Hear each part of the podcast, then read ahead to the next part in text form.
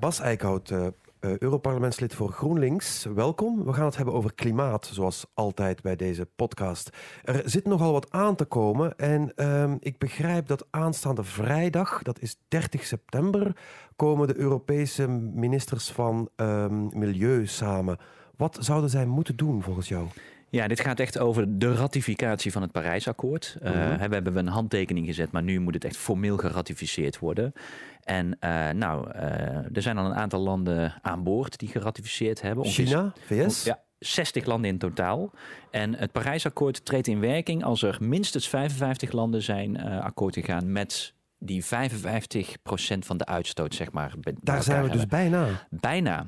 En Europa zou wel eens daarbij kunnen komen. Want we weten ook dat India volgende week volgt. Dus, dus dan is het echt dat de Europese Unie kan het gaan triggeren. Maar dat betekent dat de EU dus tot een besluit moet komen. En dat wordt dan lastig. Waarom? Nou, Formeel is het altijd zo dat men een soort onderling had afgesproken dat alle landen eerst ratificeren en dan de EU. Dus dat, dat ieder, ieder land zijn eigen ratificatie. Elke lidstaat moet apart lidstaat, ja, zijn handtekening nog eens uh, zetten en, het, en ja. het doorsturen naar de Verenigde Naties. Nou nee, dat, dat is het niet. interessante is dat zij dat pas kunnen als de EU geratificeerd heeft. Maar de EU heeft altijd gezegd wij doen dat pas als alle landen hun eigen proces intern hebben gedaan. Uh, maar als we dat nu deze keer zouden doen, zouden wij nooit op tijd klaar zijn als Europa. Want nou, denk alleen maar aan België. Ik noem een land uh, u wel bekend. Prachtig uh, land. Prachtig maar land. een beetje archaïs soms. Prachtig land, maar wel heel veel parlementen die allemaal akkoord moeten gaan. Ja, en het ging er bij uh, Kyoto, dacht ik, Kyoto-protocol heeft het zeven jaar geduurd. Als ik ja, voordat alle landen geratificeerd hebben die dat, die dat uiteindelijk gedaan hebben, ja. En nu zijn we dus binnen een jaar proberen we dat te doen. En dat is gewoon voor een aantal Europese landen onmogelijk om te halen. Dus deze vrijdag komen de milieuministers bij elkaar voor een extra milieuraad. Mm -hmm. Speciaal met deze vraag: gaan we dit keer akkoord dat de EU ratificeert zonder dat alle landen hun huiswerk hebben gedaan? Is dat, is dat, is dat uh, juridisch technisch ook in orde? Ik bedoel, is, dat, is die handtekening of die ratificatie van de EU, als de ministers mm -hmm. vrijdag akkoord gaan, is dat dan inderdaad oké? Okay? Of moet het dan later alsnog die landen allemaal apart ratificeren? Nee, juridisch kan dit. Dan kan de EU dus akkoord gaan als EU. Maar de EU telt niet voor het percentage aan emissies. Dat is 0%. Maar elk land, elk EU-land dat dan gaat ratificeren, telt met, kan het meteen indienen, omdat de EU geratificeerd ja, heeft. En precies. we hebben nu al een aantal landen in de wachtrij staan: Frankrijk, Duitsland, Slowakije, Hongarije. Okay. Uh, die, die hebben al geratificeerd. Dus die zijn klaar om hun handtekening in te dienen, maar die moeten dus eerst die EU-ratificatie nog zien gebeuren. Het positieve is, uh, tenminste als we het over vanuit het klimaatbeleid kan bekijken, dat dus eigenlijk een soort van interne druk in de Europese Unie ontstaat op lidstaten om het dan ook echt snel uh, in orde ja, te brengen. Maar wat er nu gebeurt, ja, het zal de EU weer niet zijn. Er zijn een aantal aantal lidstaten die beginnen nu een spel te spelen door te zeggen van ho, wij gaan hier alleen maar mee akkoord als wij zeker weten dat bijvoorbeeld ons eigen doel voor later niet meer dan zoveel procent is.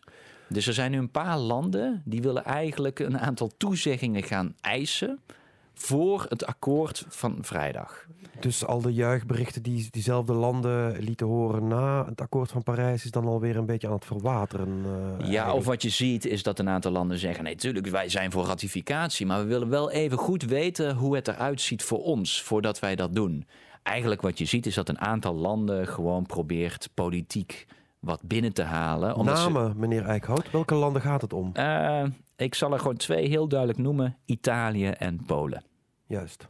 En die lijken hier gewoon politieke munt uit te willen slaan om toezeggingen te krijgen. Omdat ze gewoon zien, dit wordt vrijdag een hoog politiek besluit. Er zijn veel landen die dit echt willen. Mm. Nou ja, en als een aantal landen veel willen, dan denken een aantal andere landen, nou dan kunnen we misschien wel wat toezeggingen nu mm. krijgen. Maar voor de goede orde, dit gaat echt over keihard economisch en energiebeleid van landen. Dit gaat niet over euroskepsis van ja, daar krijg je weer een soort van soevereiniteitsoverdracht en, en de EU die, die daar weer wat macht af gaat knabbelen. Dat dat er is- waren ook eh, wel wat juridische zorgen dat er nu dus een EU-ratificatie is zonder dat een land al zelf zijn huiswerk heeft gedaan voordat nationale parlementen akkoord zijn gegaan.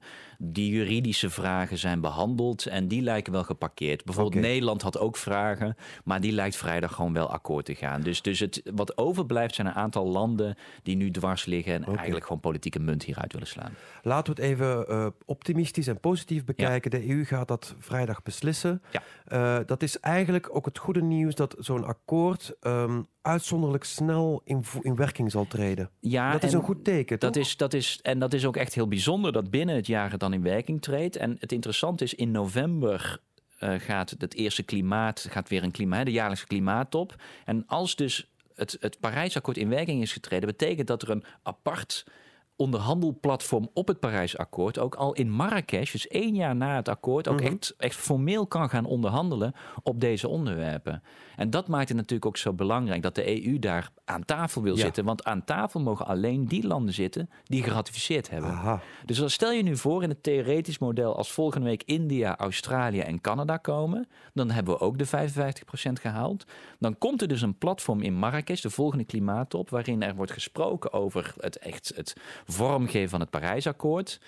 En dat gebeurt zonder dat de EU aan tafel mag zitten. Dat is eigenlijk een ondenkbare blamage. Nou ja, dat is dus waarom een aantal landen zeggen dat kan niet gebeuren. Dus wij moeten gewoon, wij moeten meedoen. Want om het gewoon even heel cru te stellen, dan staan Europese leiders in een onderbroek. On, ja, in een hemd zeggen we dan in Nederland. Ja, maar goed, dat, dat, dan- ook een onderbroek eh, hebben ze dan hopelijk ook nog aan. weinig eh, kleding nog om het Pijnlijk lijf. om te zien in ieder Ja, geval. niet- Pijnlijk niet om te zien. Zeker voor de EU die claimt jarenlang leider te zijn. En dan zou En je dat dus, ook was. Dat en ook dat was. ook zeker was. Maar goed, we hebben al eerder in podcast gezegd... ze zijn dat leiderschap wel een beetje aan het inleveren. Ja. Nou, dit zou wel een hele pijnlijke illustratie worden... van het verloren leiderschap van de EU. Het zou het eigenlijk eh, ja, illustreren en op een hele, hele eh, op een, op een diepte, dieptepunt eigenlijk. Ja, dit zou echt heel pijnlijk zijn voor de EU. Laten we ervan uitgaan dat dat niet gebeurt. Ja. En dat dus eh, EU in Marrakesh mee aan tafel zit.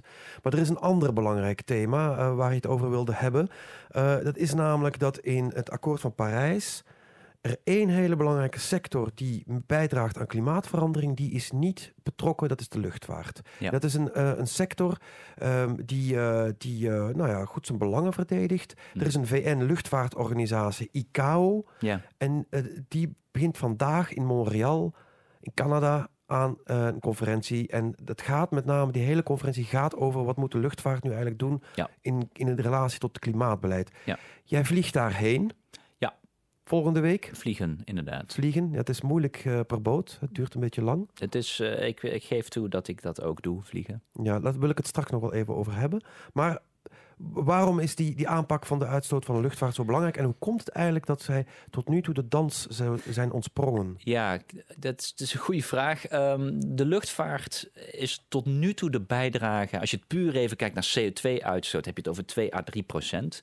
Dus best mee. Zul je zeggen, nou, dat is niet zo heel veel. Maar het is een sector die heel hard doorgroeit. Dus, dus als je gewoon kijkt naar de prognoses komende tientallen jaren, is dat een sector die echt zoveel toeneemt dat rond 2040 bijvoorbeeld, als, als je niets doet, de luchtvaart alleen al ongeveer evenveel uitstoot als, als je voor het Parijsakkoord als totale wereld nog mag uitstoten. Dus dat is al, dat laat zien, er moet wel wat gebeuren met. Dus die als ik het luchtvaart. goed begrijp, de ruimte die, die het akkoord van Parijs nog laat, wordt dan opgesoupeerd door, Door de, de- luchtvaart. Door de luchtvaart, ja. Die kant gaan we heen als, Als de luchtvaart niet wordt- zou doen. Ja, maar goed, Nou, dat, dat is, daar is men wel over eens dat, dat, Ja. dat, dat er iets moet gebeuren. Jawel, en daardoor is er een deadline afgesproken van tegen dat ICAO, hè, dus die, die internationale luchtvaartorganisatie van de VN, van in 2016 moeten jullie met een akkoord komen. Nou, Mhm. daar is een heel lang proces gaande geweest en nu zijn de laatste twee weken. Dus de deadline is vrijdag 7 oktober, dan moet die deal er liggen, anders ja, is men er toch weer niet in geslaagd om tot een akkoord te komen. Dus eh, dat betekent twee weken fel onderhandelen in Montreal. En nu je tweede vraag.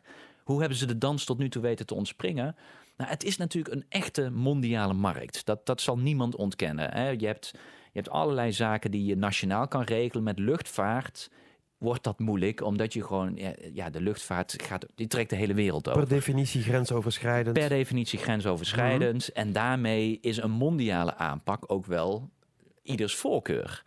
Maar eh, wat gebeurde is dat ICAO, wat eigenlijk een hele technische organisatie is, die heeft deze opdracht op zich genomen.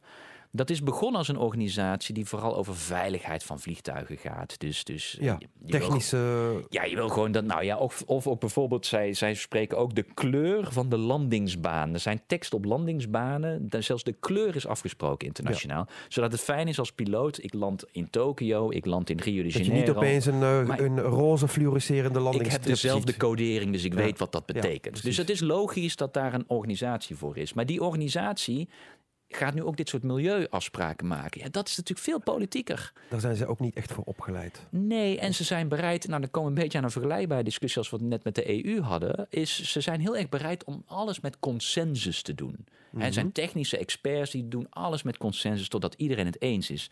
Maar je weet met klimaatbeleid, als je gaat wachten tot 190 landen het allemaal tot in detail eens zijn, dan gebeurt er niks. En dat is dus ook wat we precies hebben gezien met de luchtvaart. Er is tot nu toe gewoon geen klimaatbeleid gevoerd voor de luchtvaart. Maar goed, je zegt zelf, ze hebben die opdracht aanvaard. Ja. Deadline is dus nu, Ja. v- 7 oktober. Ja. Moet er een akkoord uit de bus komen? Wat, wat zijn de plannen die, die voorliggen? Wat, wat, wat, wat, Nou ja, wat- dat, dat is, het plan is al flink, flink eh, uitgekleed eigenlijk. Eh, Ook alweer uitgekleed? Ja, ook uitgekleed. Ja.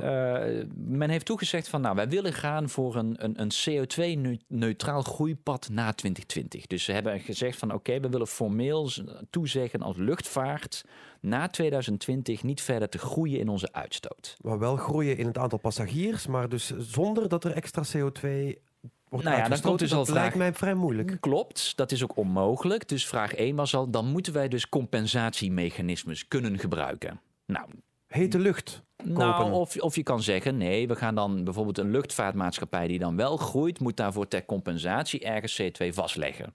Heel simpel gezegd, je zou dan moeten gaan investeren om ook een bos te planten, bij wijze van spreken. Ja. Eh, dat kan natuurlijk maar in beperkte mate. Plus, dan moeten we het wel even goed gaan hebben over ja, hoe gelden die regels. Want ja, zomaar even zeggen, ja, ik heb een boom geplant en dan komt het goed. Daar bestaan al regels voor, toch? Ja, maar die, daar hebben we altijd al heel veel problemen mee gehad. En nu is dus het debat binnen die luchtvaartorganisatie dat een aantal landen zeggen: ja, we willen niet allemaal te strenge regels. Wat er dus gebeurt is dat ze nu hebben gezegd: nou, die regels parkeren we even. Hmm. Dus we krijgen straks een akkoord waarbij deze regels niet eens goed helder worden. Dat is al probleem 1. Probleem 2 Maar dan is. krijg je, sorry dat ik even onderbreek, maar Ja. dan krijg je dus met die regels, dan krijg je dus een, eh, riskeer je een, een, een enorme eh, woeker van, van creatief boekhouden eigenlijk. Hè? Dat, is- dat risico is gigantisch dus groot. windmolenpark in Afrika, bos hier en daar planten, maar zonder Ja, dat iemand er goed in, op heeft. in het verleden hebben we wel eens gezien dat, dat China een aantal fabrieken bouwde. Die dan daarna opgeschoond moesten worden met geld. zodat ze konden laten zien dat ze iets minder aan het uitstoten waren. Ja, dat, dat laat zien dat. dat is dat- probleem 1. Ja. Probleem 2. Probleem 2 is dat eh, dat hele groeipad van CO2-neutrale groei. hebben ze heeft een aantal landen gezegd: ja, maar wacht even.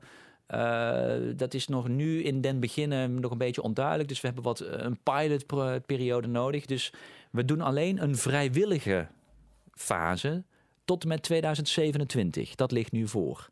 Dus dat betekent er is geen hard beleid tot 2027. En dan weet je, dan gebeurt er dus. Nou ja, dat Onvoldoende. is boterzacht. Boterzacht. Ja. En, en dat hebben ze eigenlijk nu ook alweer proberen uit te onderhandelen.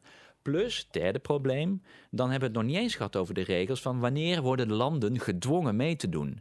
Rijke landen eerst, natuurlijk zeggen de arme landen wij hoeven niet meteen dan mee te doen. Nou, hoort China daar wel of niet bij? Hoe zit het met Brazilië? Hoe het zit het met de klassieke klimaatdebat. het klassieke klimaatdebat, wat nu dreigt te gaan uitmonden in dat pas in 2027 de eerste landen verplicht worden mee te doen. En dat dan nog gepraat moet worden over een infasering dat andere landen gaan meedoen. En dat, meneer Eickhout, is in strijd met het akkoord van Parijs, lijkt mij zo. Nou, dan weet je dus zeker dat dat CO2-neutrale pad, wat al beperkt is, hè, wat eigenlijk al gaat knellen met het Parijsakkoord, nou, dat gaan we dus niet eens halen. Tot 2030 of wat dan ook. Dus het begint wel een hele erge papieren werkelijkheid te worden. Wordt nu zo'n eh, eh, ICAO of ICAO, hoe je het ook moet uitspreken, ehm, dat is dus een van oudsher nogal technische, eh ja, techneuten-bijeenkomst. En nu is dat zeer politiek, zoals je het Ja. net hebt geschetst. Wordt die, die conferentie nu veel intenser gevolgd door, door poli- politici, door journalisten, door Ja. watchdogs, allerhande? Nou, het interessante is dat gebeurde eigenlijk veel te weinig. Eh, wij hebben daarom eigenlijk ook als Groenen gezegd van wij willen dat het Europees Parlement naar Montreal gaat. Daar zit dat ICAO om deze onderhandelingen te volgen. Dat gedaan in februari. Nou, toen, toen eh, werden we zelfs geweigerd, want ja, politiek eh, is toch lastig. Uh, dus dat geeft al aan dat ze nogal wat, wat bij moeten leren. Maar nu gaan we er ook weer naartoe. Dus uh, ik zal in Montreal zijn om echt ervoor te zorgen dat er ook politieke aandacht voor komt. Hè? Ja. Dit is niet meer technisch. Nee. En het is interessant om te zien dat op dit moment wel ineens media ontdekken van... oh, wacht even, hier gebeurt Ja. een belangrijk politiek conferentie. En bijvoorbeeld in Nederland gaat ook Sharon Dijksma als minister er nu naartoe. Dus het wordt wel duidelijk Ja. politieker. Dus we zien nu wel de politieke druk toenemen. En dat heb je nodig om tot een akkoord te komen. Kan Sharon hier nog iets doen, om het maar even familiair te zeggen? Nou, wat ik een beetje voorzie is dat Europa heel erg de neiging heeft van... nou, een mondiaal akkoord is beter dan geen akkoord. Ja, Ja, dat, beetje een dat- dooddoener, Dat, hè? is een beetje een dooddoener, ja. Want dan, dan leg je eigenlijk je al neer bij welk politiek akkoord ook. En dan weet je dat een land als China of ook de Verenigde Staten... die hier echt ook niet zo heel progressief in zitten... eh, die zullen dan denken, nou, de EU gaat toch wel akkoord. Dus dan kunnen we nog het wel wat verder uitkleden. Ja. Dus ik vind wel dat, dat de EU, inclusief Nederland, iets steviger moet zeggen. Ho even, wij hebben ook een ondergrens. Wij hebben hier ook even wat zaken eh, Mhm. in te brengen. Want anders gaan wij, gaan wij tekenen bij het kruisje. Ik wil heel, heel kort even, want het is nogal technisch, maar heel kort even eh, eh, ook uitweiden in dat verband naar de ETS, het Europese emissiehandelssysteem. Eh, want daar heeft Europa zich eigenlijk al een keer laten terugfluiten. Hè? Ja, klopt. Kun je dat uitleggen wat er Nou, dat was, eh, de EU had besloten van, nou, wij gaan het mondiaal beleid op luchtvaart gaat niet lukken, dus wij gaan het onder ons emissiehandelssysteem laten vallen. Toen Europa nog klimaatleider was. Juist, dat was een akkoord uit 2008 en dat zou ingaan in 2012.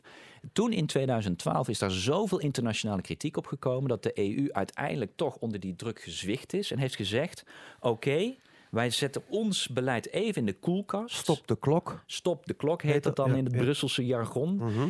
Tot 2016. Dat is En nu. dat is dus nu. Juist. En nu, als, als er niets gebeurt, dan gaat dus vanaf januari 2017 gaan wij dus weer de luchtvaart, de internationale luchtvaart, onder het emissiehandelssysteem laten vallen. Nou ja, dus komt op een gegeven moment na Montreal de belangrijke vraag: gaat de Europese Commissie, zeg maar, met dat mondiale akkoord op zak, vinden ze dat voldoende om alsnog te zeggen, nou, dan hoeven wij niet ons, dan hoeven wij niet ons emissiehandelssysteem weer terug te laten lopen? Of zeggen ze, ho even, wacht even, dit mondiale akkoord is een goed begin, maar als Europa gaan wij een stapje verder. Mhm. Nou, wat mij betreft, hè, je hebt het gehoord, als ik nu zie waar het overleg heen gaat, dat is zo zwak dat wat mij betreft de EU ook haar eigen beleid in stand moet houden. En dat gaat het politieke gevecht worden na Montreal, hier in Brussel. Ik hoor het al, je gaat je niet vervelen. Dus de grote vraag inderdaad, wat gaat de EU doen als er in Mont- Montreal eh, op 7 oktober, weten we dat, Ja. een, een slecht akkoord uit de Klopt. Dus eerst is al de vraag: ga je nog een beetje iets meer ijs op tafel leggen in Montreal, zodat het akkoord niet te veel afgezwakt wordt? En als er dan een zwak akkoord wordt, wat gaan we dan met ons eigen beleid na Montreal doen? Ja, deze vraag, eh, het is toch meestal voor Hmm. klimaatbeleid hoef je je niet veel te vervelen, nee. Nee.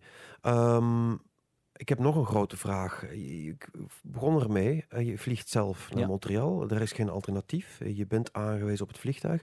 Maar het is ook wel een serieuze vraag. Ehm, uiteindelijk die verwachte stijging van CO2-emissies door het vliegverkeer. Ja, dat is toch een soort van bijna een, een, een vrijheids... een recht, eh, Ja. denk ik, vinden veel mensen. Want daar gaat het uiteindelijk om. Het zijn jij en ik die Ja. in dat vliegtuig stappen. En Ja. die met z'n allen dragen we bij aan en ik heb toch het gevoel dat vaak in de politiek het heel moeilijk is om ehm, op dat soort vragen een antwoord te geven. Omdat mensen zich heel snel beknot voelen in hun, in hun vrijheid eigenlijk. Hè? En hoe, hoe ga je daarmee om? Als, als... Nee, dat, dat is ook absoluut een moeilijk debat. En, en eh, het is ook een beetje politiek taboe, absoluut, Ja. eh, om hierover te spreken. Ehm, ik denk ook dat, dat je gewoon heel eerlijk moet zijn. Kijk, vliegen heeft gewoon een ongelofelijke impact op ons klimaat. En Mhm. als je echt de doelen serieus neemt van het Parijsakkoord, dan zal er echt gekeken moeten worden naar ook gewoon minder vliegen.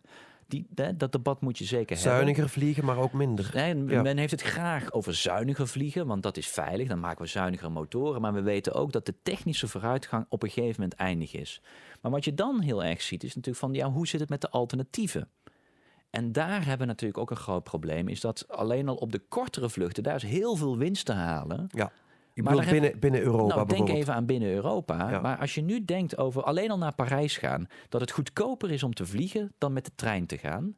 Ja, dat, dan klopt er echt iets niet. Ja, Ook dat- in het Europese systeem niet. Ja. Nou, wat mij betreft moeten we absoluut ook aan gaan kijken naar onze eigen treineninfrastructuur. Grensoverschrijdend, snelle treinen. Wat bijvoorbeeld in China, als je nu van Peking naar Shanghai... heb je hele snelle treinverbindingen die wij in Europa niet hebben. Ja. Nou ja, ik vind wel dat wil jij geloofwaardig voor hè, minder uitstoot van de luchtvaart, dan moet je ook geloofwaardig naar je alternatieven kijken. En daar is bijvoorbeeld Hm. binnen Europa, ons treinennetwerk is absoluut verouderd Ja. en gedateerd.